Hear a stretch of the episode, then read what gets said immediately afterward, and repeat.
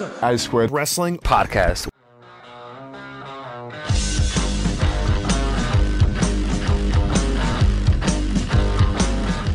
Hello, everybody, and welcome once again to another exciting episode of the A Squared Circle Wrestling Podcast. Andy Quildan, as always, joined by What do they Andy say? Boyce. It's Miller. What do they say? Hashtag Miller time. Is that what they say? That's what they say, yeah. Yeah. Hashtag hashtag Coke Zero Sugar Time. Okay, yeah. That's what you're drinking. Anyway. I was trying to be cool. yeah. It was Pretending we- good gag. Actually. Pretending we were getting uh, Yeah. pissed up whilst uh, recording the podcast. Um, which, uh, you know, if you'd met us uh, in our early days, then we may well have been doing. That would have been what we did, wouldn't we? Well, Yeah. that's just what we just what we did. Yours would be more of a clink as you used the bottle opener on your Smirnoff Ice, or if we were in America, Mike's Hard Lemonade. which a, a pretty poor alternative to Smirnoff. Well, I don't know. I'm not a drinker of, of that. No, I don't drink anymore. I I don't remember drink at all anymore. I remember when we were in uh, Las Vegas and we were at uh, Dirty Dick's Last Resort. And remember you the, the waitress went mad Oh, at she you was for having- horrible. To me. And if she said some of the things that she said then in 2018, she'd probably be locked up, wouldn't she? I reckon that Dick's Last Resort probably it's probably still open. I hope but, it uh, is. But the God, the the the mentality of people these days, they wouldn't be able to take. You'd have to sign a. Uh, I was getting pretty offended. She was You were to well. really It's not me. hard to wind you up, Well, as this podcast has uh, I asked for some ketchup. Do you remember this? I asked Yeah, and she put it on the table. She squirted it all over the paper tablecloth instead of just leave me the bottle. She's like, "No, f you." And yeah, she was. But that's what you yeah. pay for. It's, it's good. It's, Yeah, it's good- it's, it's good gimmick. concept. Yeah. Just But I was one got picked on. So as per usual. everyone was, like, Ugh. laughing. Just like another fir- another Wednesday afternoon for you, isn't it? yeah. every Wednesday afternoon because every Wednesday afternoon we record the A Squared Circle Wrestling podcast, and this time, this time it's a little bit different, isn't it? Because we've asked you, the listeners, for questions. Yes. So, what's the topic of today's show? I don't know. It's up to you. You decide. So we're going to read through some questions. But before we get there, Andy, what have you been up to? Um, I'm. I, didn't, I haven't even told you this. Uh, it's not particularly exciting either. But I have been on a big Grange Hill binge the last 48 hours. What's led to that? I don't know. I don't know. I must have seen something on a Facebook timeline or something, and it might have so been how have you been consuming Grange Hill? YouTube. Okay. So uh, and I've and are I've- you watching it episodically? No, I'm just. I've watched like.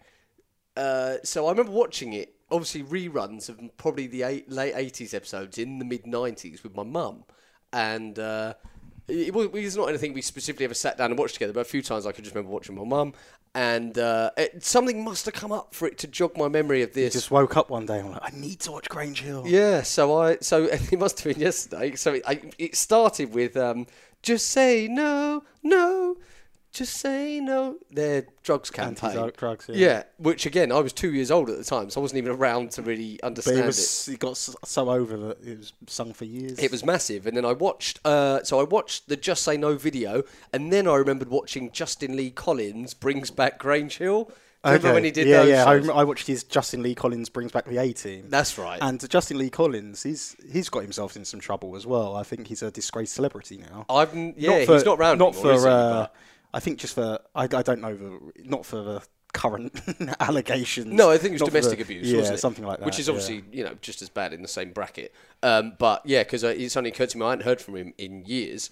Uh, I didn't read up on it, but anyway, um, Grange Hill, I've been watching Danny Kendall die in the back of Mr. Bronson's stolen car. It means nothing to me because I never used to watch. Uh, Really? Grange Do- Hill. Oh, I thought you'd No. been really into that. No. Okay, well, anyway, that's what I've been watching. And if anyone's got any fun Grange Hill tales, let me know. Oh, one thing I wanted to say was I had the opportunity once to meet Zammo. Uh, he was a guest at a Brian Dixon show in Croydon that also had Jushin Thunder Liger on it. Oh, think- really? Yeah. He oh, was, that when uh, Justin van der came out? I just called him Justin. Justin, The- yeah. The reason I did call him that. Justin Thunder Liger? because that's the way they referred to him at All Star. And also, what was the song he came out to? Um, I think the song's called Japanese Boy. Japanese boy. Wow. Yeah. Do you know what I mean? Yeah, yeah. Which everyone, which everyone claimed he loved, because that was his music. We, that was his entrance theme back in the eighties, I guess. But When stuff like that was cool. yeah, yeah. And I sat and watched that whole match, thinking this isn't his. mu- You know, before the match He's, started, like he's when he came got out. iconic music now, hasn't he? So Yeah, but he was dancing his way to the ring. It was kind of like he was having well, some he's fun a with it. So he's a pro, isn't he? yeah, he wasn't going to sulk Um, like some of our lads do. Yeah, This isn't my music. yeah. But um, The yeah. conscience is listening, and he's going to call you up off, on that. Um, so, uh, what have I been up to? I'll ask. What have you been up to? Well, today, Andy, was a monumental day for Revolution Pro Wrestling because I picked up the keys to our new office. wow. So uh, This is a real life. I haven't seen it, but this is a real life office, isn't it? it's This a real life like- office. It's not a pretend office. No, like- but it's not like you've hired a room in um in a in a what a, a storage block somewhere. This is an it's actual. an, it's an office. office. Yeah, it's an office. There you go. So uh, it's, it's a very monumental day. Uh, getting the keys to the office, and uh, and I'm hoping it's going to make us more productive. I mean, for a long time, uh, I have had my own my own office, which is essentially doubled as a dining room as well. Um, and we've got the storeroom, which is my garage. Um, but now we have an actual office and an actual uh, an actual storeroom. Um, so uh, it's only a small little place, but it's uh, you know it's a big start, and I think it's. Uh, quite symbolic of how far we've come in the last few years, and who would have ever thought that, that something like that could happen? So uh, I think that's uh, the start of the start of the expansion. You know, That's big. feeling Yeah, really big. positive about this one. Yeah, soon you'll be owning. You'll uh, you'll be renting the whole office, the whole block, office block, a la Yeah. Titan Towers. I think I think that could happen. Yeah, Yeah. So uh, well, it worked for one man, didn't it? So- and who knows? Genu- like who knows how big it could get? So Yep. I think that's uh, that's kind of exciting. It is. Yeah, very yeah. positive. Um, what about the snow? Has it affected you at all? Not really. No, no. I'm hoping it's not going to affect us this weekend. Well, Uh, I've got. Uh, I was I booked out the uh, booked out. I I booked James Musselwhite, the very famous and uh, very skilled photographer from Portrait of a Wrestler, to come down to our wrestling school tomorrow. We've got 10, 15 lads ready to go for some photos. But I spoke to James today. He's not sure we're going to be able to do it. Yeah, he lives down the road. Well, yeah, but I, I don't. And uh, and some of the other lads, like we had young Dan, he was going to come down from Weymouth for it. Um, but anyway, it's going to be absolutely freezing in there. And is it really worth? You know, are we going to just postpone it a few days? But I was really looking forward to tomorrow because I desperately need professional pictures of our guys for promotional material. So, but I'm glad mind. you clarified that with for promotional material because that could have got you in a lot of trouble as well. yeah, sure. Well, I probably won't even see them. He'll just send them to all the guys. You're they'll- covering for yourself now. like, oh, I swear I won't even see him. I won't Oh. even. I won't even touch him. I'll like, just I- forward them on. Yeah, I'm Yeah. not interested. So, Um, yeah, so that could stuff things up. But as of now, anyway, we're uh, we're okay. Um, and yeah, we've got the cockpit on Sunday, so uh, I'm hoping we'll be able to travel there. But uh, just quickly, on a uh, on a side note, uh, there has been a couple of times I was saying to my wife earlier about when um, the weather has nearly potentially messed up shows for me. Um, and this isn't the subject of the podcast, but just a couple of tidbits. So there's one time it snowed massively, um, and I believe the show uh, it definitely had El Generico on it. Um, and I want to say it was a show with the Young Bucks, El Generico, and Paul London, maybe. Okay. Um, and uh, or maybe it wasn't. I don't know, but it definitely had El Generico on it, and uh, it snowed all week long. And the venue, it was at the Swallows Leisure Centre in Sittingbourne, and the venue had been shut all week. And somehow, some way, on the Saturday, there was a massive rain shower, and it melted all the snow oh, thank and God. The, the venue was able to reopen. Oh, And right. You give it the all thank God, but like, No, I- if yeah, that show hadn't gone ahead, like, You wouldn't be getting that office know, this week. we wouldn't be sitting here. I, I swear, like, it like the times were different then. Like, it, uh, if a little show went wrong, it could have been catastrophic. So, um, you know, all the flights were booked and paid for. We didn't know if the guys were going to be able to make it, but the guys made, made it across on the, the plane. They made it across fine. Um, and uh, and like I say, there was no. Uh, the venue was shut all week long, so we couldn't even talk to someone to say what are the odds of this show going on because we the venue was shut. So um, that happened one time, um, and the show everything went okay uh, in the end. Uh, and then there was another time. I don't know if you can remember. A few years back, there was torrential rain. Um, it was probably about 2012. I, I'm going to say there was torrential rain, um, and uh, a lot of places been flooded. Um, and basically, the venue again, the Swallows Leisure Centre, the Wyvern Hall, Sittingbourne, um, the venue flooded and uh, and it was when we were there. I remember unloading the ring, and it just started raining so heavily. and, uh, and and we were kind of worried about even then because it just the rain just didn't let up, um, and we were worried about oh the fans even going to bother coming out because obviously torrential rain um, and they're you know probably going to have to be stood outside for a, a in that rain for a portion of that time, um, and they did. They all came out, bless them, and uh, the show happened. But perhaps the most interesting side of that show actually happening while um, you know with that all that rain was that the actual the entire venue flooded, and electricity went down in the whole venue apart from the hall where the wrestling was. Oh. So the only place, so the the only place in that building, so like the leisure centre, the t- like 'cause we did it in like a kind of function room, I guess, at the side, um, the Wyvern Hall, but like the actual leisure centre, like the tennis courts, the swimming pool, the cafe, all of that area, the power was down for. Um, so. Someone's been looking over me Yeah, when that it was comes pretty- to that was pretty lucky, so, wasn't it? Yeah. So hopefully the same thing will happen uh, this weekend. Which uh, I've been looking at weather reports, and it looks like we're in for a bit of a, a rough time the next couple of days. But um, by Saturday we should be clearing up. Yeah, I think So, Sunday uh, even said sun on my iPhone. So. Yeah, yeah. Um, so let's keep our fingers and toes crossed for that one. Um, otherwise, we'll have a hell of a story to tell on next week's podcast, won't we? Yeah. Um, You'd have had to hand those keys back. I know. Yeah, I'm committed now. Yeah. Yeah, You're in. I am. I'm proper committed as well. Good. Um, I'm hashtag all in. Oh, Yeah. that's good to know. Okay. So uh, we we have Let's hit these questions. Let's yeah. get going. Let's just let's just get on with it. So um, how do you want me to do it, Andy? Am I just gonna? well, get you've got them all written down. I've got them written down to an extent. So Yeah. we'll just we'll try and cover everyone. Anyone who we don't cover, we're very sorry. We'll do it another time. And also, I'd just like to apologise, just in case you've asked some in-depth, you know, because we do like to have some sort of um, uh, plan. Context is all. Yeah, so you know, We- my we point is, if to- someone's asked like a real in-depth question and uh, we can't remember specifically, um, maybe we'll cover it We- another day. yeah, we can we can. Yeah, if it's a really good picture, we'll we'll write it down and cover it another day. Yeah. So go on then, shoot. Okay, I'm going to pick one at random to begin with. Okay. Um, Hit the random button. Okay, so uh, okay, so this is a good one. What this is from Simon Marsh. What advice would you give you if you could go back in time to the date of your first ever show? Okay. What for me as a wrestler? Well, you can say it you for you as a wrestler. Okay. Um, and I can think of All right. So this is a mildly amusing one. The day of my first ever show, I wore trainers. I'd ordered wrestling boots, but they hadn't arrived. So I wore trainers. I wore horrible long white biker shorts and a t-shirt. And I went up to Doug Williams, who was obviously also on the show. And this is the advice I give the young Andy Simmons: Don't ask Doug Williams on your first ever show, "What's it like to wrestle in pants?" so, and that's the. I don't know if Doug still remembers that, but I know that was a bit of a a bit of a gag for a few years after that. Um, that I was not in on. Like, who's this idiot? Yeah. Do you know what I mean? Like, I was just trying to strike up conversation. Yeah. Um, and uh, yeah, so that's the best piece of advice I'd give Doug. And now I wrestle in pants all the time, and it's nothing, you know. Has anyone ever asked you what it's, what it's like to wrestle in pants?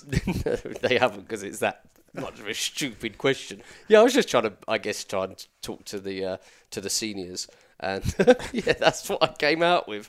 And um, yeah, that's the best piece of advice. I'd uh, that's what I'd give myself the best piece of advice. Now think of a better question than that. If you want to, Yeah. if you want to talk to Doug Williams, who who was, you know, he was like the um, Yeah, it's, the, it's the locker room leader. Yeah, and it's impossible to explain like um, the uh, the way we all look. We still do look up to Doug, but I don't think people realise on the level that Doug was looked up to. So this is the best way I think I've ever heard it, and it was kind of not said flippantly, but the, this is the best way I've ever heard it. Anytime you wrestle Johnny Storm, Jody Fleisch, or Doug Williams, it was like an exam. Okay. Okay, yeah. So, it, are you going to pass this exam? So that is how much they were revered um, in this, you know, in the world now, but at the time in the country. Uh, yeah. So that's the best piece of advice. What about you? Um, what shall I say from uh, from what perspective? As I a- guess as a as a referee, I think I think it's a bit more You know- interesting as a performer. Well, as a referee, I think that um, my main piece of advice would be uh, to stay still. um, I remember, like as a referee, I used to do a surfboard gimmick. Um, you know, where I'd be surfing backwards Oh, and yeah, forwards. yeah. Um, but I didn't even realise I was doing it until I kind of Well, you watch watched yourself, it back. you? Yeah. And uh, so yeah, and I always say to I say to everyone now, stillness is power. As a referee, you want to be able to give a sense of authority, and if you're stood still on the spot, then you can you just ha- you just convey more authority and power. Um, and I feel that. Uh, and I feel that as well, the rocking motion side by side may have been a. If it caught your eye, Bit it never stopped. Like once I noticed I did it, I couldn't stop looking at it. Do you know what I mean? Yeah. And I think like the most important thing about a referee, which I knew at the time, was to stay out of the way and only be seen when it's time to be seen. Um, so I think that would be it. Yeah. Yeah. Okay. Okay. Um, if I could go back and give myself advice as a as a promoter the first day, it'd probably be don't. don't. um, uh, but there you go. Um, so uh, let's uh, come here. So, are there any good stories that involve the hardcore wrestling mecca that is the Tap and Tin in Chatham, Kent? Um, I think I only wrestled there a few times. Well, I remember you were really worried about wrestling there, weren't you? Yeah, because I, I was, uh, I've always been a bit more effective as a heel, and you had. Is this what you're referring to? And you had me as a baby face, and I was just like, I don't connect to this beer drinking audience as a baby face. Yeah, you knew that deep down you were like a posh boy, and you didn't want to. Yeah. You knew you knew you weren't one of I the bet people. half the audience were all posh boys, but like, You weren't one of the lads, though, were you? but I was in real life. But like, I never really connected. You can sit there and roll your eyes, but I had just as much a social life as you did. Uh, you see, even though the fact you make me say it makes it sound like a lie. Um, so uh, yeah, I just never did. Like my act wasn't really ever for that age group. Um, I could go out there and be mean to people and pull faces as, as a bad guy, and it would go down great. But anytime I had to I'm I'm just a white meat baby face whenever I'm a baby face. I'll co- I'm a mum's and dad's favourite. I'm a I'm an eight to ten year old's favourite. But that eighteen to thirty till they become parents, I'm just You know what? I it's think not my like it's not a, their thing. Did so- you ever watch any of the stuff with Tim Storm in the end, the, the former NWA world I champion? watched bits and pieces. I did. because he's yeah. you over it, like you, you through and through. Is he, Like, yeah? As a good guy, yeah, Okay. yeah, Yeah. My, so I've got you a, bit like Keith Meyer. He had another run in his yeah, fifties. yeah. So maybe yeah. you do. Yeah. Maybe you do. And for me, uh, well, with those Tap and Tin shows, I don't think I could do many more because I, I, I look back at them and there was so much stuff. It, it was very reminiscent of the time of life we were living. Do you know what I mean? Like we were young adults growing up in a in an MTV world where. The, you know, post Attitude Era, Hmm. where we thought we could swear and we thought we could get drunk and not that there's anything wrong with any of those things but um but you know as a as a 18 19 20 21 year old you know You're trying to be cutting edge. Yeah but really i look back and it was uh, Just a bit cringy, isn't it? yeah and but i But at the time, if we'd watched it the following day, we'd have gone, "Yeah, it's the best thing ever." yeah, So- I, I completely agree. it's probably not I, cringy. complete, I completely agree. Um, and I think that it'd be interesting if we were to do shows there again to see how we'd do them because I think we could still do them in an 18 plus environment and still have the same amount of fun we had. But obviously, um, we didn't care about, um, you know, we didn't care uh, uh, about towing the line, so to speak. You know, we didn't care about if people would, would we didn't take into account people's feelings. Something was quite vulgar, wasn't it? Yeah, and uh, to be fair, as I said I didn't go to many, so and uh, yeah, so I think that was probably my big takeaway from those shows. Um, but they were a hell of a lot of fun. I used to really enjoy them, um, and uh, and I remember being bullied into drinking alcohol by the crowd. I remember one show I got so drunk before. Before intermission, just by uh, do you remember it was a time when uh, do you remember icing?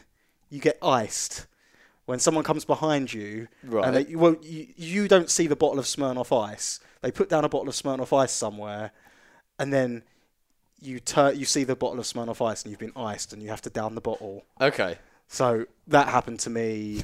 um, there, yeah. Someone, Okay. I think it was like Chris Hatch, bought a Smirnoff Ice and placed it behind me as I was ring announcing, and I turned around, and everyone's like, "Oh, you got iced!" right? I'd never And, heard uh, that ever, no. Yeah, and you had to go down on one knee and down it. Um, so that happened. There's a connoisseur of uh, Smirnoff Ice. You're sounds like, a great just, game, uh, actually. Yeah. um, uh, so that happened. Uh, I think someone bought me like a massive shot.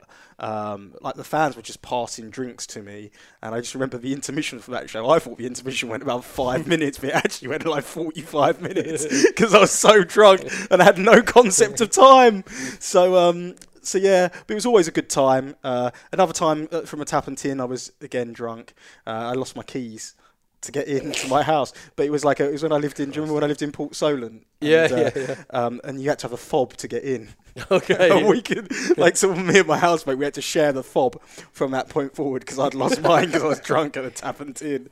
So, uh, yeah, it was a good time overall. Um, so something that definitely I look back on fondly, um, and uh, and yeah, something that I, you know, like I say, it'd be very interesting to go back there in uh, 2018 and uh, look at running an 18 plus show. Whilst trying not to upset anyone, Yeah, and not being particularly having- like sympathetic, was Yeah. it? Yeah. yeah, and still having a good time, you know, because that's that's what those shows were all about, you know. Um, and also, there was a lot of wrestling on the shows that I don't agree with now as well. So, like, you know, back in the day, like I wouldn't have any qualms about light tubes, any qualms about barbed wire, any qualms about fire. And now I look back and I'm just like, that's just absolutely ridiculous. Like, and and people can have their own opinion on it, and that's absolutely fine. But for me, wrestling's already a risky business. Why add any more elements of risk that can't be controlled? Yep. Um, and um, and for me, I just wouldn't do that anymore. Um, but that's just, I think that's more of a, that's more me growing up and uh, and having more of a uh, a sense of fear than ever before. And also, know. like, maybe part of that as well, you got it out your system. So, yeah, maybe. you know, like, we, where you were promoting events at, a, you know, a young age, we sort of grew up, maybe not being big ECW fans, but, like, everyone was obviously very aware of ECW, so we got it out of our system, um, rather than other promoters maybe in their 30s and 40s still feel it's a big thing. Yeah, But you've done yeah. it, and then, you know, And I'm over it. and you're over it. Right, exactly, yeah. Yeah. Um, so there you go. Um, what style of wrestling would you say interests you both the most? Um, I guess to watch. Yeah, to watch. Yeah. Uh, uh, have you got an answer in, answer instantly? Well, for me, what I would say is uh, it depends what day you ask me, because I appreciate so many different styles of wrestling. Um, at the moment, I'm big into like the technical style of wrestling. I love uh, what Zack Sabre Jr. is doing at the moment. I love his the way he methodically breaks down a body and just the way he's very much we say it all the time is a human torture device, but I just uh, I enjoy that technical style of wrestling. Um, I also really enjoy flips. I love flashy wrestling. You know, um, that used to be a joke with everyone. Used to be like, oh, if you can do a flip, you're in. You know, we always used That to. always, that I always remember that started as a bit of a joke from you. Yeah. Like, oh yeah, I booked this guy. It might have even been Ricochet. No, I think it was actually Pac. It was a Was it original- Pac? Yeah, and then like so, Pac was my first guy who uh, was a real, uh, should we say, flippy guy. I was amazed just by what he could do. He's obviously a very special talent. Um, and then from that point, I remember even saying to saying to him like, "Have you got any of your backyard mates who we can bring in?" And I met a few of them as well.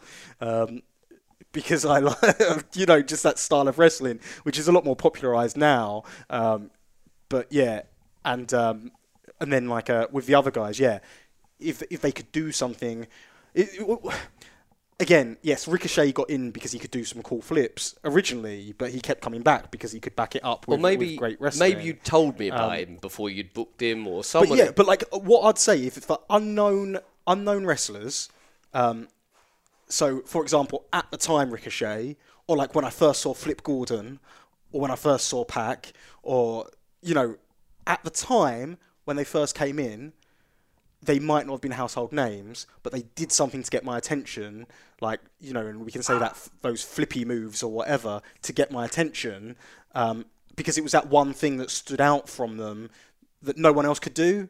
So that made them unique, and that made me want to to use them. So um, because to me, like, and I don't think every single match should be like a uh, should be all acrobatic. I, am a big advocate of all different styles of wrestling, but um, for me, um, I would always think like if you saw Will Ospreay versus Ricochet as an example, there's no way it doesn't matter kind of where you are, there's no way you're not going to stop and just watch it for a second. Do you know what I mean? It's going to grab your attention. Yeah.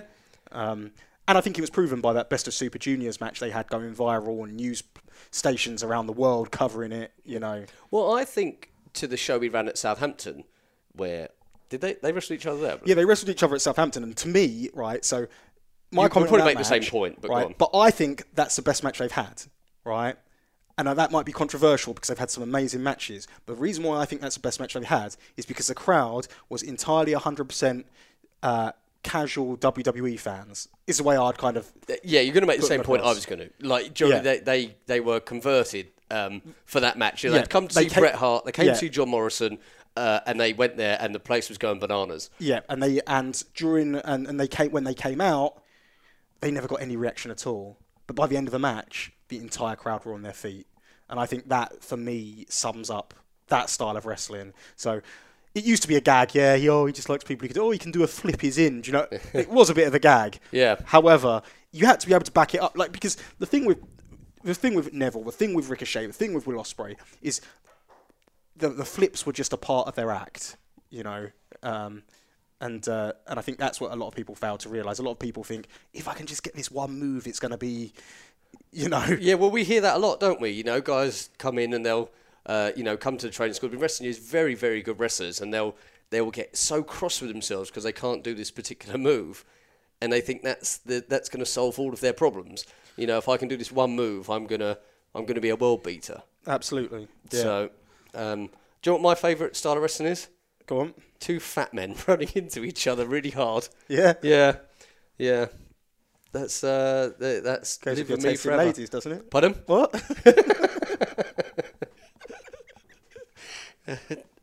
No, um, yeah, I don't know. Uh, we a couple of years ago we went to an evening with William Regal in London, didn't we? And he said, Yeah. and he just said, don't don't ever forget what entertained you as a child. Was kind of really what his point was. Those, those I don't think those were his exact words, but um, I, ne- I never have, and it's almost like I've never really grown out of that style. That I guess that heavyweight um, WWF early '90s style. So I watch a lot of people my age say this who have the WWE network or even YouTube. They say, "Oh, you know, I watched a lot of the stuff in the 80s and 90s," and that to me, that'll always be my go-to. Uh, you know, if I've got a spare 10 minutes before my son has to put the PlayStation on for four hours and stuff like that, I will just pull up probably SummerSlam 1990 and watch Andre the Giant versus Andre the Giant, Akeem, and the Big Boss Man as a six. I think that was SummerSlam 89. At least they were more exciting than uh, the Daddy and Haystacks matches. Yeah, but even that, I, I You liked that, did you? Well, I don't know if I liked it, but it didn't offend me. Like I can remember Alex like, Shane. I was kind of offended by it because, I, but do you know why I was? And I can say you say I remember you saying like you you started to talk about Alex there, but I bet you I know why Alex Alex was offended by it. Okay. Because as someone who's trying to present a progressive style of wrestling, what's really annoying is that we spend our whole lives trying to be the first question you get asked. I swear, even No, right. 2018, Yeah, yeah. first question you get asked. Oh, like Big Daddy and Giant Haystacks? No, not like Big Daddy and Giant Haystacks. Do you know what I mean? Yeah, sure, but Um, then I don't know. The I just think there's always going to be that argument that Big Daddy and Giant Haystacks. I don't know if they sold it out, but they must have at least seated three or four thousand people at, Wem- um, at least at Wembley. So And I and I agree. How- There's a there's a place for that, and I, I completely agree. But I don't. I just personally don't. I think if you do it once, that's one thing. But to keep doing it, I think. It, Yeah, yeah, it's probably a conversation for another time. And you, you know, to say Big Daddy um, destroyed British wrestling or oh, I disagree with that. That's again, it's another topic for another time. I disagree Yeah. with that completely. He he didn't. He he was a big draw, and I like I'm without a- Big Daddy, would we have had the the? Would we even be talking about British wrestling? You know, we- Yeah, I'm I'm a big advocate for um for Big Daddy being in the Wrestling Observer Hall of Fame, which I don't think anyone many more many people are. do you know what I think? What? He should be in the WWE Hall of Fame. Oh, maybe, yeah. He might well be one day. Um, but I, my thoughts with it are that like I, I don't think people realise. So despite the fact, so I've heard like for example Dave Meltzer's arguments against it, saying, well, well they did these shows uh, in front of uh, how whatever however many people. Um, I don't think he realises the significance of how small the United Kingdom is, how many shows were actually running during that time, headlined by Big Daddy, and selling out and selling out on the return trips. You know, the the UK is so small compared to the United States. Oh, Wasn't it like half the size of that- Texas or something yeah, like that? exactly, right. So, Yeah.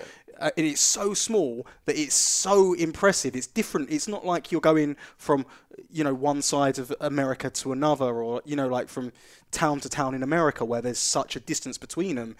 The, the proximity of the shows was so close, yet he was able to sell out in those specific places. So I think that to me d- deserves more credit. But there and, he, and he had his own annual. So, Absolutely, yeah, yeah. You know. and that's it. End of. was gonna say- End of discussion. Hulk Hogan didn't have his own annual. There was a WWF annual, but he didn't have his own annual. Um, so, next question. Okay, let's go. When did Zack Sabre Jr. win the Bun Leisure title? Uh, so that's is a funny story. So basically, yeah, this is a funny story. Yeah. So uh, someone's got eagle eyes. so uh, yeah, and uh, so basically, um, what happened was. Um, the the undisputed British Heavyweight Championship somehow was left at the London cockpit last month, um, and uh, the London cockpit neglected to uh, tell us that that had happened, so we couldn't retrieve it.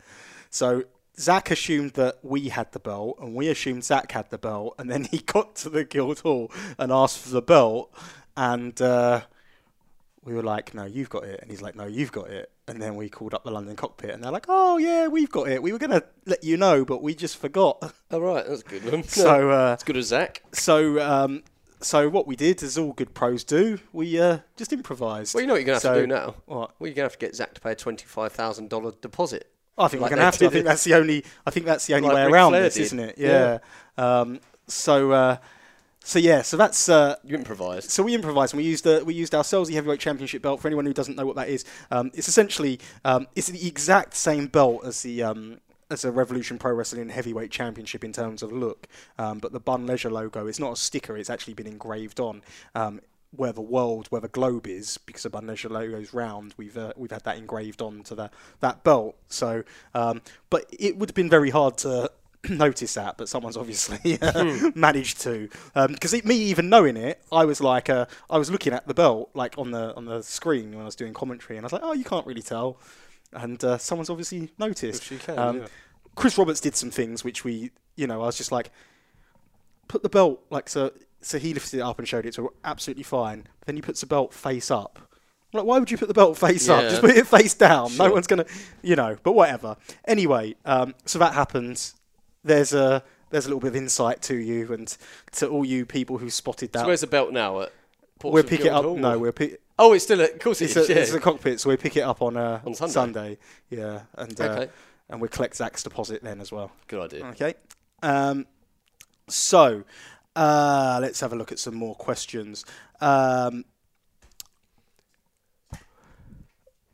um, Ashley McGee wrote, "I'm good, thanks." Um, Revolution Pro Wrestling replies, "Good to hear," and Ashley McGee replied, "Two one." Thanks, Oh, Ashley. thanks, You're Ashley. a pleasant individual, aren't you? God, those are the type of people we like. Um, What about um, Daryl Allen had a question? uh, The big fan. Yes, he did. Yeah, yeah, Big, yeah, almost like a he. He looks up to you, right? Idolizes you as his trainer As and he should. um, his mentor. So, like the way you used to look at to Doug Williams, Daryl Allen looks to to you. Yeah, too right. It just it just follows on nicely because you talk about Bunn Leisure, which is obviously a holiday camp. However, he gave you quite a kick in the other day, didn't he? Oh, yeah. So he's got two parts to his question, um, and you've you've really put me on the spot here because I've copied and pasted them all. Okay. Um, well, shall I dig it up and- on my Twitter? Well, you just can dig it up on your? Twitter. Um, so you've really ruined this, haven't you? You ruined the continuity. Well, I just of thought it. Well, I just was thought just- it continued quite nicely. So hold on, let me get my notifications up. Okay, sorry, we're just Okay, filling for so- time here. Filling for time. Daryl said at Dazzler Wrestler. Um, what are your top three holiday camps to work and why? Oh, and how's your face after the belt incident two weeks ago? Sorry. So should we explain the belt incident first? Yeah, we'll do the belt incident first. So um, I think it's quite fashionable uh, for wrestlers now to wear a real a real belt uh, with their tight lycra trousers. I believe the first person I think I remember seeing doing it. I think Will Ospreay does it. Would that be Ricochet does, does it? it, Ricochet does it, Ricochet yeah. does it. Um, so anyway, uh, Daryl was um, on this show with me for Premier Promotions a couple of weeks ago, and I didn't even think anything of it. But he put his belt on, and he was kind of ones that got um, like not sharp, but they're quite wide. They're like pyramid metal, metal pyramid studs all the way around it. And uh, he jumped out the ring at me to do a dive, and it clocked me so hard on the nose, I swore at him there and then. It hurt that much. And Steve Gray, who was the referee, goes, "Cool, what happened to you?" And my nose was, uh, sorry, my lip was bleeding. I thought I've had that a million times. That's no big deal. Just kind of adds to the adds to the drama. So I then then I get we get back to the change room. That was kind of the end of it. And I was getting changed. And I looked in the mirror and I realised my nose was like all bloody, like really, really bloody, and it was really, really sore.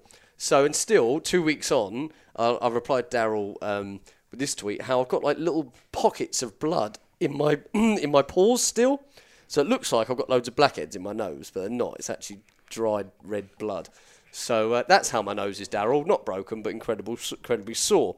Uh, my three favourite camps to work at, certainly top one being Bunn Leisure, uh, since you took it over. Uh, you, know, Brian Dixon was when Brian was running it. Uh, the rumours were coming out that they had to get the bar staff to sit in the crowd just to make a crowd.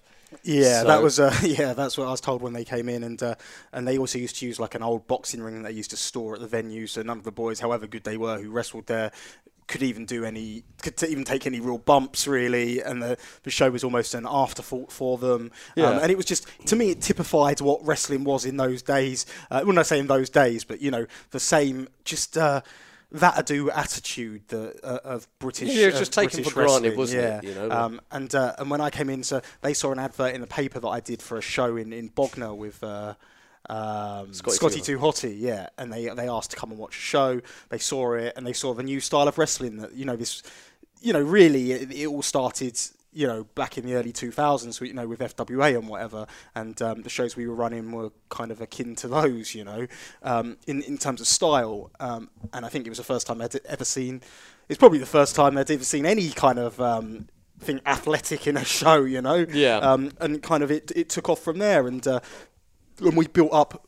Being, I think one big fact about the park is there's 75% owners there, so people see the same wrestlers every week, and they see. But like, if you're presenting the same show every single week, they've seen it. They've seen it so 400 times. do you know what I mean? So we put original shows on there. You never see the same show twice, um, and we build up characters who, um, you know, the wrestlers know. So when your music plays now, people know who you are, right? And I, I dare say that that's where Lord Gideon Grey actually really started to perfect his act. Absolutely, yeah. Was there. I completely agree with that. Yeah. Um, so, uh, so that, again, that's the power of the holiday camps. You know, wrestling in front of large audiences who are there. They play along. You know, they're not there to sort of uh, be impressed to clap along. And I don't mean that sort of like sarcastically.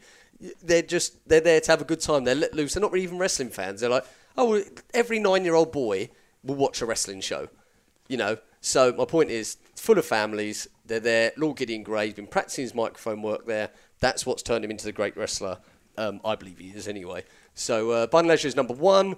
Number two, uh, God, Devon Cliffs is that a good one? Devon Cliffs is a good one. Yeah. Yeah, Devon Cliffs is a very good one. I one. remember that. Uh, and um, he was he was just big. He was just like probably about the same size as Bunn Leisure, I reckon. Yeah. But uh, yeah, Devon So all the seats are. Yeah, it's on tiered. Yeah, Yeah, so it's sort of of- tiered. And um, yeah, I don't really have any sort of good stuff. Apart from that's the first time I actually ever wore pants was at Devon Cliffs. So there you go. There you go. See, so that connects that story. And the third third uh, favourite park, uh, which I I say this half sarcastically, is a camp called Wild Duck, in um, I believe it's Great Yarmouth, and I'll tell you why. Because I was contacted by Johnny Storm. He said to me, "Oh, would you?" Uh, oh, do you want to do a, a week of camps? And I was probably like, yeah, just desperate to get out of the house. So um, this is about five, six, no, it wasn't, 2009, nearly 10 years ago. So, um, so anyway, we do this show, and Johnny, we, uh, I'd wrestled Johnny, I'm sat in change room getting changed. Johnny says to me, oh, Andy, there's a girl out there that wants to meet you. So I was just like, oh, I'm not interested, Johnny. Like, and he's like, no, no, no, come out. You should talk to her. You should talk to her. So anyway, come out, say hello. I think she brought a picture off me, and we swapped numbers. And I, this girl ended up becoming my girlfriend for a couple of years. I know. And then, how did that one end? not well at all. So, um, but I'll tell you why Wild Duck is still funny remembered. Uh, so, um, so this girl, I, obviously I can't name her, but she was a thief. She was a liar. what, Vicky? she was just not a good person. um, the, it- was just like one of those things. Sometimes I look back and I go, I wish I told, I wish I was more persistent with Johnny to just leave me alone. Like I'm not interested. But do you know what Vicky brought into my life? Well, you you do know, but you might not know what I'm referring to. Rocky. Rocky, my dog. So if I had been persistent to Johnny said, I'm not interested in going to talk to this girl, I wouldn't have my little chihuahua who lives with me. So uh, that's why Wild Duck, despite two years of pure Torment. misery and misery and torture and torment, I uh, I wouldn't have Rocky. So, So in the go. end, it was all worth it.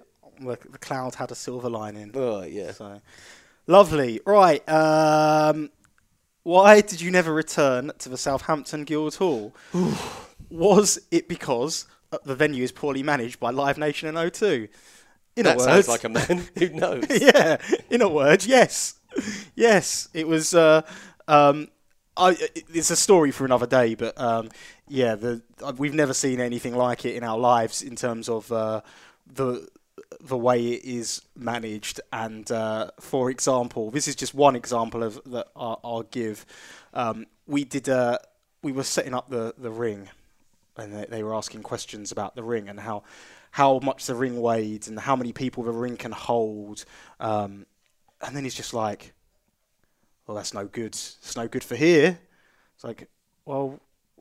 Why not? And why are you telling us now, like on the day we've set it up? And we'll sold over get another ring out the back of our van. to the show, right? And he's just like, "It'll go through the floor." And I'm like, "It won't." And I said, "You've had ring sport here before, haven't you? You've had wrestling here before. You've had boxing here before." They're like, "Yep." And I'm like, "Will it be fine then?" I'm like, "Nah, this is different." I'm like, "How's it different?" Right? It's like, "Well, just is, just is. Not like rings we've seen before. It's a standard wrestling ring. It was a, you know." Yeah. and this is coming from a guy who, when we went for the initial meeting, he said, because Brian Dixon used to run there regularly, he did nothing but slate Brian Dixon. Yeah. Said how all he was interested in was selling his toys. Yeah. He brought a sound system where he literally put the microphone up against the speakers of a of a tape deck, essentially. Yeah. And buried the guy. We've sold 700 tickets. We've done a massive advertising campaign through the radio. We brought Bret the Hitman Hart, who that man might not be familiar with, but like he's a big was deal in our It was a very, it was a very high quality show. Yeah. and uh, and and there's a hundred percent care and commitment to everything we've done. Um, and you know, uh, and, and then he's like, uh, well, this is a sprung floor. You know, the the floor of this the the venue. So, you know, I said, you've never done a show with a sprung floor before. Do you know where's got a sprung floor? Tell me. York Hall. Yeah. Where we run shows all the time. It'll be fine, mate. He's like, How do you know, you psychic? It's like, No, I'm not. Yeah. And like, so the show was threatened to be shut down before it started.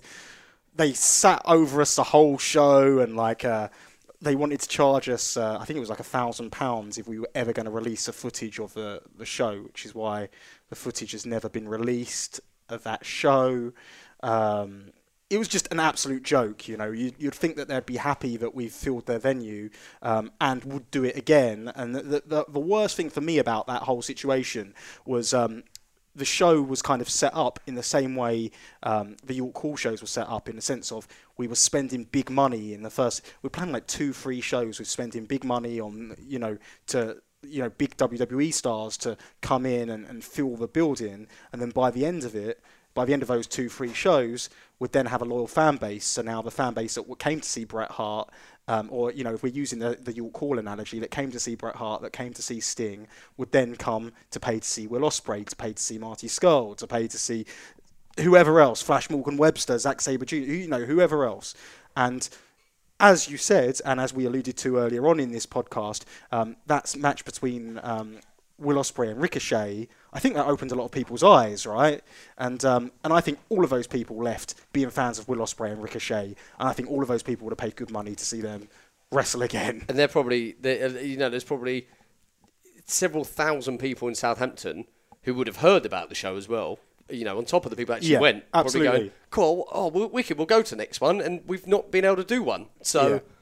So but yeah, you know, that's just hard. That's not even a chunk. that's of not, the that's not even it? Yeah. That's just scratching the surface, and, and one day we could probably do a full a full We could do, uh, yeah, do, we could do the whole We do- weekend. Actually, yeah, it's a good weekend um, overall. But So uh, so yeah, but there you go. That's why we've not we've not gone back to the uh, the O2. Uh, and yeah, someone someone said like they don't uh, they don't own or operate any venues. They sponsor them. It's Live Nation who operate the venues. It's, it's, it's O2 sponsor the Guildhall. Yep. Um, and Live Nation sponsor them. They also tried to sabotage later, sabotage our relationship with the Portsmouth Guildhall as well. Um, so, Yeah. which obviously didn't work, and we have a very good relationship with the Portsmouth Guildhall. But there's another example of uh, That's who what lovely people they were. Um, so, uh, let's go on to another one. Um,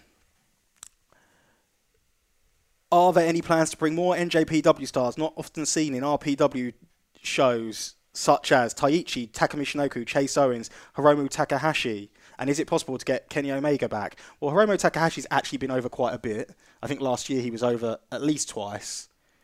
He was over for British J Cup weekend, and was he over for Global Wars? Or was Yeah. he over? So, no, he worked. He wrestled Marty Scurll at like the Epic Encounter show, maybe. But he's been over at least twice last year. Um, in answer to your question, the, the names like Taichi, Takumi Shinoku, Chase Owens, they'll be guys who would be more of an addition to a Global War show than a standalone, um, you know, come in and, you know, bring two New Japan guys over. Um, so there's always a chance to to see those guys. Um, and yes, there's plans to bring more in. As we've discussed time and time again, we've got a great relationship with New Japan Pro Wrestling. Um, and in terms of Kenny Omega, absolutely, it's just a case of scheduling. And that's what we say with a lot of things. These guys, you have to remember that they're working for the second biggest wrestling company in the entire world. Um, they're so in demand, and it's a privilege that we're able to get them at all. So um, it's just very difficult, you know. They're they're in demand. Um, so um, we hope we hope you'll see him again in the very near future. So we're working on it. Um,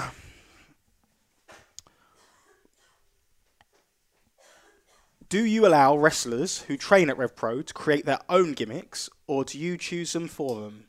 It just depends who it is, doesn't it? So Lord Gideon Grey came with us with Lord Gideon Grey. Did he? Yeah, Okay. hundred percent. I think. I just remember he was like a snobby looking person, and yeah, I think he came up with that. Uh, We came up with, um, I believe, the man who now wrestles as Psycho Phillips. I pictured him as Nails yeah. with the ori- which you know people can sort of go, "Ooh, But like, I so shit nineties, so let me so like so with with Psycho Phillips, I thought that was an interesting one because and I kind of explained to him, and if you remember, like it's crazy when you think how how far he's come, and he's actually. I, I saw him wrestle. He's over one of your new favourites, actually. Yeah, I saw him wrestle over Christmas. He's uh, like he did a couple of shows for me over Christmas, and he's a hell of a hand now. And I think I genuinely believe that you know, given the right opportunities, he's going to be someone that people were talking about um, in the future. Um, and uh, he is. Uh, so when he started wrestling in the, the orange jumpsuit, he just needed a gimmick. He needed something. Like in wrestling, uh, a lot of the time, wrestlers just need something to to sink their um, their s- like sink their teeth imagination, isn't it? You know, you But know, like you can't like without any direction, you're not going to be able to achieve anything, right? So like you know you can wander around aimlessly, and people is like you know just try something out, see what happens, right? And with with Psycho Phillips when he first started, it was like the orange jumpsuit, and yeah, and like you said, like some people were like oh nails, whatever, like '90s WWE gimmick, but it gave him something which was so easy because it's so it was so simple to be like this guy's an ex-con, he's crazy. I'm spelling it out for the audience, whilst he worked out what the character was, right? And now he can just wrestle in trunks and boots because he has got a stronger grasp of the character. But his job in learning that character was a lot easier when he was in that jumpsuit. If he'd come out in trunks and boots, would he ever have been able to find a character? Maybe eventually, but Yeah. not as quickly. It'd have been a lot You longer. know? um, so, and I think that uh, you know a lot of people, I think, don't realise that we have their best interests at heart. Yeah. You know, it's almost like we want to sabotage people or whatever. Um, you know, we we never give someone a gimmick which isn't any good. Um, and we're always saying to people, come to us with something, but it has to have substance to it. You know, you can't just come out and be like, I think I should I'm win the cruiserweight championship. Yeah, That's my right. gimmick. Yeah. Um, so Mark Sloan, for example, I'm a prime example of that. Mark Sloan, none of us had characters, none of us had gimmicks, um, and then Alex Shane gave me a gimmick that was a success um, on the shows that Alex ran, And through that, my confidence shot through the roof, and then I was able to, to get rid of that gimmick and then move on. And, you know, out of everyone at the wrestling school I train with, I'm the only one still wrestling nearly 20 years later. So, you know, I'll put that down to, oh, well, maybe if I hadn't have done that Butler thing, well, You might never have found yourself. Yeah. You might never have got any confidence. I might just and, been a- and that was something you didn't want to do at the time as well, I couldn't, right? I couldn't think of anything worse, but I, I knew that I had to do something because I was going nowhere. So, yeah, that's it. Sometimes we do, sometimes we don't. Um, okay, uh, Andy Q, you said on a previous podcast, oh, here we go. uh, hate being held accountable for my own words. Um, you don't think there's a wrestling boom over here, and it's more a case of select few companies doing well. With this in mind, have there been any instances where you think, in hindsight, you were overly cautious and should have taken advantage of a booking or a particular situation that could have raised the profile of Rev Pro? Um, so I'm going to say, first of all, I should have booked bigger venues sooner. Um, I felt that York Hall was unattainable, um, as an example, um, and everyone else, everyone else around me told me it was unattainable. Therefore, I believed it was unattainable. Um, and then when I did the first one, it was like this might be attainable. Then people around me told me the second one wouldn't be attainable, that no one would turn up, right? And uh, and Bret Hart, they've seen a million times. Bret Hart is Japanese guy yeah. no one's ever heard that's of. that's a direct quote. I think we've quoted that on yeah, here we've before. quoted that on here before. Um, but it grew from there, and and very much in similar vein to what you were saying about um, you know the wrestling character. Um, if you didn't do that character, you wouldn't have had the confidence to go on and do other stuff. If I didn't do that, I wouldn't have the confidence to go on and do other stuff. You know, Yeah. put myself out there, put myself on the line. Um, so. In answer to that, I believe I would have done those bigger venues sooner. Um, I also believe, um, and I look, can look back at it now easily with hindsight and say I made mistakes, but I believe Kurt Angle versus Zack Sabre Jr., I believe Rey Mysterio versus Marty Scurll, I believe Vader versus Will Ospreay. Those three shows could have all sold way more tickets in a bigger venue. Um, so, uh, um, so I think that for me, I would definitely have run those shows in, in, in larger venues. Um, and I think that that, you know, to me now, that is also something that I'm eternally struggling with because I'm like, now if I run a bigger venue, do I need to find something which is comparable to Zack Sabre Jr. and Kurt Angle? Or is the interest there? Or will just doing the bigger venue alone be enough to generate the, the you know extra interest in the show to for fans to come to the show. So that's a that's a struggle. That's yeah, a it's struggle like I have. it's like you've already you've you you may have sent your you know with everyone kind of getting really swallowed up by WWE now. You know your Kurt Angles, your Rey Mysterios, everyone's going back. Those casuals who might not be coming to see Kurt Angle versus Zack Sabre, they might just be coming because Kurt Angle's on the show. Kurt Angle's not available anymore, you know, and you know those real superstar guys who are still available, they're becoming a bit more few and far between. yeah, But and the American superstars are becoming a bit more yeah, few and far between. um, but. Um, so I so I think that would have definitely raised the profile um, and just putting myself out there more. Like I think like for a long time uh, I'm and still to this day really like I'm kind of almost I don't want to say embarrassed about success, but I don't like even doing this podcast. I was worried you know where people are going to be like, oh what what have these guys got to say? Or what have these guys got to contribute? Or you know who do these guys think they are to have an opinion? Because that's you know very much for where we've you know the product of our environment we've come from. Um, but um, I think just having more confidence in, in myself and putting myself out there more as well um, and I'm hoping I'm going to be able to uh, push myself more to do that put myself out there more in the future Sure. um, so um, so yeah I, I, I don't regret anything I've ever done I, d- I don't look back and be like oh that was a real missed opportunity. But like in hindsight, if I were to look back and you were to ask me to analyze something and say, if you were to do something differently, that's probably That'd be it. Bigger, bigger venues. Yeah, um, Bigger venues equal bigger offices. yeah. I just want a bigger office. Uh, any plans to make shows on RPW? eh, Make shows on RPW have an, have a download function for fans that keep up with the shows but not always buy the DVDs. Um, Pivot Share enables you to give a download option.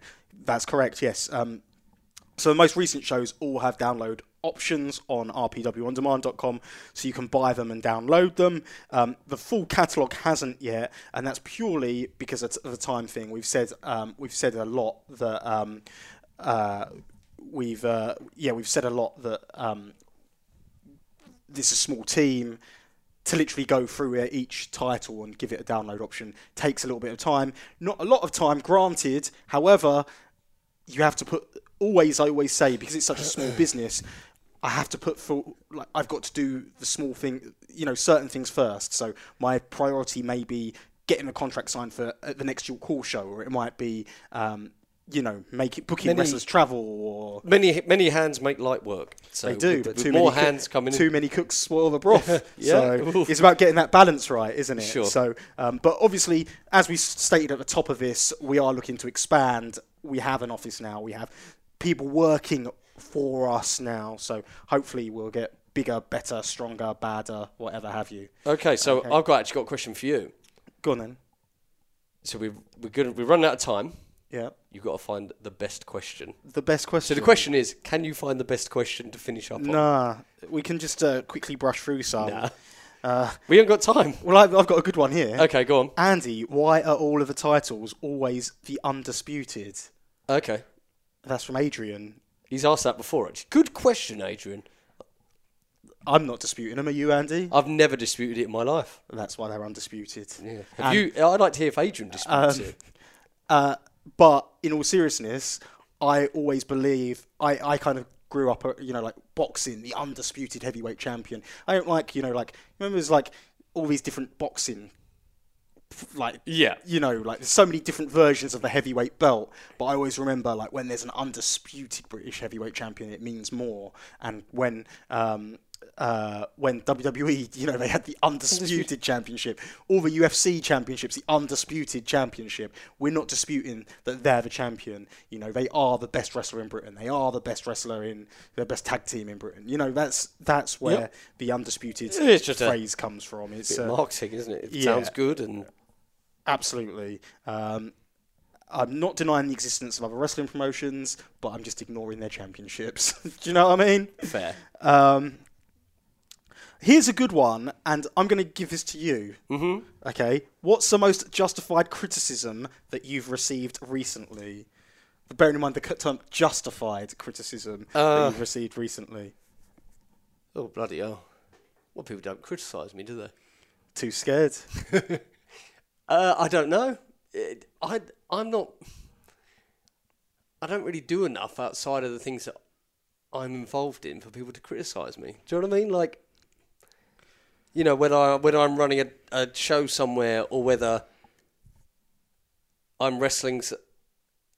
I, don't, I can't think of anything. See, thi- this is this is bad one to end on because I started with I'm really sorry if because we haven't really prepared for this. Yeah. So I wish I had a good answer for that, and maybe I'll come back next week and go, "Here's one." So, So for me personally, I can't think of anything off the top of my head as well. Um, but um, oh wait, oh oh wait, actually, John Fremantle said we did too much in our tag match, oh really? which you know, in hindsight, he's absolutely he, he was absolutely right. But sometimes where where I'm wrestling younger guys, I don't feel like I want to be that you know that old man. Who's like, no, we're doing too much. Do you know what I mean? Yeah. We're second on the bill. So I, I completely take back what I just said because, yeah, this is a good answer. Is uh, and I find this wrestling our, our lads from the school is they they want to throw everything in it, everything in their match. They want their 15 minutes to show off, and when they're wrestling me, I have that experience. I understand what a second match needs. I understand what a main event match needs. Um, at least on a local level. Okay, I'm not saying I'm the best wrestler in the world, but when I'm when I'm wrestling these young kids, they want to do everything, and I'm like, so so when we when I let them do it, I'm like, all right, if that's what you want to do, boys, let's do it. We go out there and do it, and then the promoter, who is really one of the first people you should be worrying about impressing, um, is not yourself, believe it or not. It's not about your video cameras, or it's not about um, what you think of the match. It's what obviously your audience thinks and what your what your boss thinks for the night. And he came back. He said he said it was uh, he was like good match. Like really enjoyed the match, but I just think you did way too much. And then I felt that little bit justified. Yeah, right. because I was like, I, I didn't even say it to the lads, but I kind of wanted to say, I told you so. Yeah, I think that's a I think that's a big thing as well, and, and, and it's almost like a you don't want to have that reputation of being the guy that doesn't want to do anything, Right. Um, but like sometimes you have to learn by doing, and I think that may have been an example there for the guys you were wrestling with. Um, you know, you learn by doing. You learn that yeah, that was too much. Yeah. Um, and I think that you can only get that through experience. And I understand that you want to get when you're when you're breaking in, you want to do everything you can to impress, and you want to do everything, but you need to learn. W- to pick your moments and make everything you do mean something. Um, you don't want everything to be a blur. Um, I guess uh, I'm gonna. I'll end with a controversial one. The most justified criticism um, would have been my uh, the main event of my York Hall show in December, which are Young Bucks and Marty Scurll against CCK Okay. and uh, Flip Gordon. Um, and then people said that the Young Bucks and uh, Marty didn't make CCK, uh, the tag team I'd been building up for, for a long time, look good at all. And I- and uh, and I believe that is a justified criticism, and I completely agree with them. so um, so again, like I and I say controversial. Um, I mean, there's two sides to the story. So one thing is there will be people, I said it at the time and I'll say it again, and the reason why I wasn't mad about the match and I wasn't like, you know, like, oh my god, this was rubbish or whatever have you, um, is because it, I, I'm not arrogant enough to think that my opinion's the only opinion. There were people who went to that show solely to see the Young Bucks and Marty do their being the elite shtick. Now, I personally think there was a way to do it without making CCK and Flip Gordon look uh, like they were just playing a bit role in the match. Does that make sense? Yeah. Um, and I personally um, felt that they lost all. Uh, there was no. There's no demand to see a rematch now. You know, I would have liked it to. You know, I'd like to see what, what's going to happen when the Young Bucks and CCK go up at it in a tag team match. You know, so there's no repeat business there in that sense, um, which is kind of unfortunate. And I felt that it, it didn't show Travis Banks and Chris Brookes in the best light. And I think that they're two of the best wrestlers in the UK at the moment, perhaps best wrestlers in the world. Um, and it would have been nice if they were.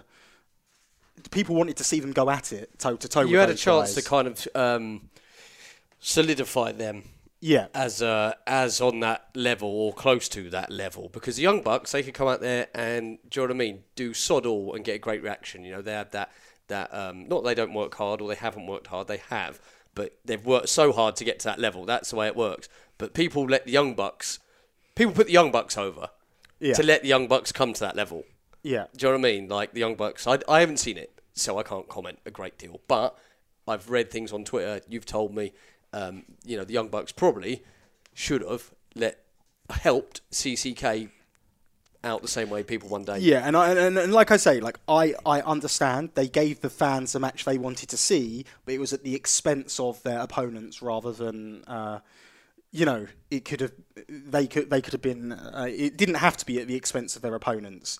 Um, so, like I say, it's a little bit controversial, um, and and I just think it, in hindsight it could have been done a different way. Um, and I never had any input in that match at all, and I wish I did. Um, and uh, but you know, at the end of the day, they've got their act, and they make a lot of money doing their act, and we sold a lot of tickets based upon that act. So um, it's kind of you know, it's a bit of a catch twenty two situation, really. You know, and I think that if I were to put them on with. Uh, you know, if, I if I were to be Put in that position me again, next time. See if they take the piss out of me. but if I were to put them in that, if I were in that position again, I wouldn't have put CCK in that in that position. yeah. I would have put guys who, you know, they could have been against anyone and done that match, The Legion of and, Lords, and for it would have got a it would have got a huge reaction, no matter who they were wrestling. But I think that the disappointing thing for me was when we announced the match, people were excited about the the you know the a competitive back and forth contest, and the execution wasn't what the people expected they would get. So that's why it was kind of almost like a Marmite love it or hate it match. If you love being the elite, if you love the Young Bucks, then you'll love that match. Sure. But if you you know if you're indifferent to it, then you'd be indifferent to that match. So you know, like I say, swings and roundabouts. The, the match is now on rpwondemand.com. You can watch it, you can judge for yourself, um, and it will be out on DVD soon. You can judge for yourself then as well. So um, so we'll leave on that controversial note, shall we? Yep. Wicked. Thanks for listening, everyone. And sorry if we didn't have time to answer your question because it was about we only got through. I don't even think we got through half the questions. Not even close. Um, we probably only answered about eight, nine questions. So um, we'll we'll store them and, and and we'll come back to another mailbag session in the future. Um, thank you very much. And if, if anyone has got any questions that they want answering, which isn't specifically a topic, feel free in the meantime to tweet us at aquildan, A Q U I L D A N. And at Boy Simmons, B O Y S I M M O N Z. And if it's if it's something that we feel we can we can answer in great depth, we might dedicate a whole episode to it. Or if it's just a, a short answer we can give, we can just cover it in one of these these mailbag uh, sessions if you liked them because It's, you not, might not. it's you might nice not that enough liked people it. listen you've actually got a mailbag. I know, yeah, and it, it was one of those things as well. We just did this afternoon, so Yeah, right. it wasn't like we put any preparation into it, as we do with everything. Um, so, but we uh, That we was Simba saying, "Boys, that is enough." that's enough. Get out my house. All right, we, we're going, Simba. We're going. Thanks for listening, everyone. And we'll talk to you next week. Laters.